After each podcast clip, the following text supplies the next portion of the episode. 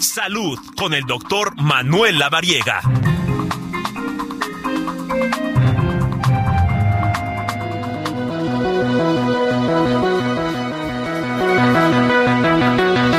Qué tema tan importante, qué tema tan importante ahorita que platicábamos con la secretaria de Protección Civil de la capital, que bueno, realmente ya no se llama la Secretaría de Protección Civil, se llama Secretaría de Protección y Riesgos y bla, bla, bla. El chiste es que usted esté preparado. ¿Qué hacer frente a un sismo?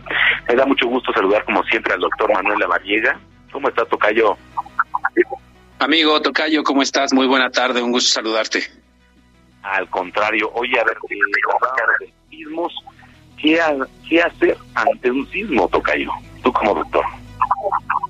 Pues yo creo que aquí, Tocayo, tenemos que platicar desde dos puntos. Obviamente desde la parte médica, en donde pues yo es a lo que me dedico, y también desde la parte de protección civil. Como ustedes saben, pues yo también participo en actividades en diferentes instituciones que se dedican justo a este tema de la prevención de accidentes.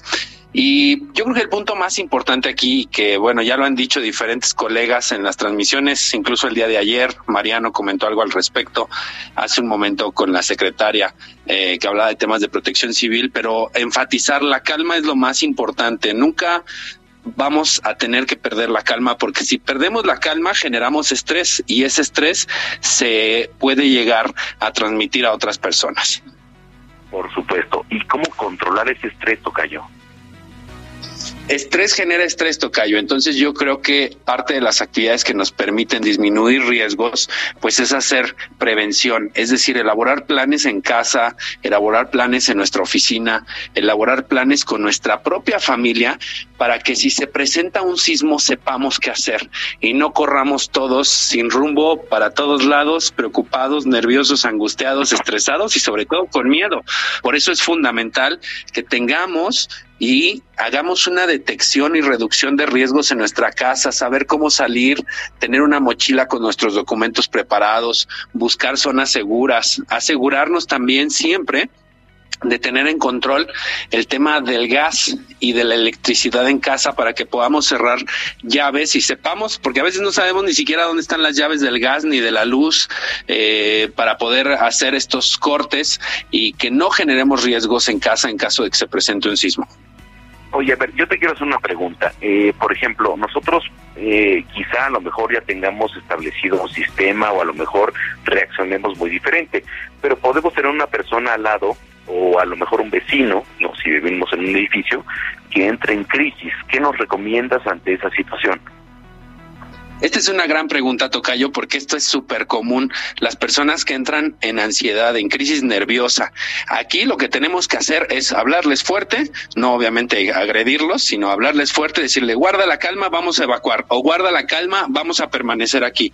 Finalmente, esas palabras también, pues lo que generan son seguridad hacia las personas y eso nos permite, pues de alguna manera, ir controlando las situaciones. Es muy parecido a como sucede en un equipo de urgencias en el hospital cuando estamos todos y entramos en estrés con pacientes muy graves, siempre debe de haber un líder y debe de existir una persona que marque la pauta para poder dictar las actividades y sobre todo para mantener al equipo en calma. Porque si imagínate, si el líder genera estrés, ese estrés se transmite al resto de las personas.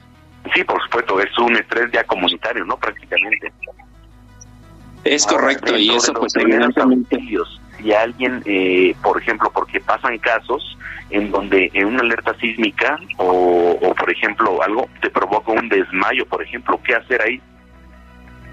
Sí, si alguien se desmaya y alguien tiene la capacitación en primeros auxilios, o como ha sucedido, que lo hemos escuchado, suena la alerta sísmica y eh, alguien entra con un dolor en el pecho y finalmente tiene un infarto. Si sabemos qué hacer, hay que proporcionar los primeros auxilios. Pero mucho ayudamos activando el servicio médico de emergencias, que es el número 911, para poder pedir una ambulancia y que el, equipo de atención médica prehospitalaria acuda al lugar atienda a los pacientes que tengan alguna condición de riesgo. Para todos los que te vienen escuchando, Tocayo, eh, el doctor Manuel Lavariega, eh, que te escriban en tus redes, eh, ¿dónde lo pueden hacer? Claro, pueden encontrarme como DR, como doctor abreviado DR Lavariega Sarachaga. Ahí estoy para servirles y sobre todo atento para cualquier pregunta. Personalmente respondemos a cada una de ellas. Te mando un gran abrazo y como siempre, muchas gracias, doctor. Al contrario, un abrazo para ti, para todo el auditorio y para todos en cabina. Excelente tarde.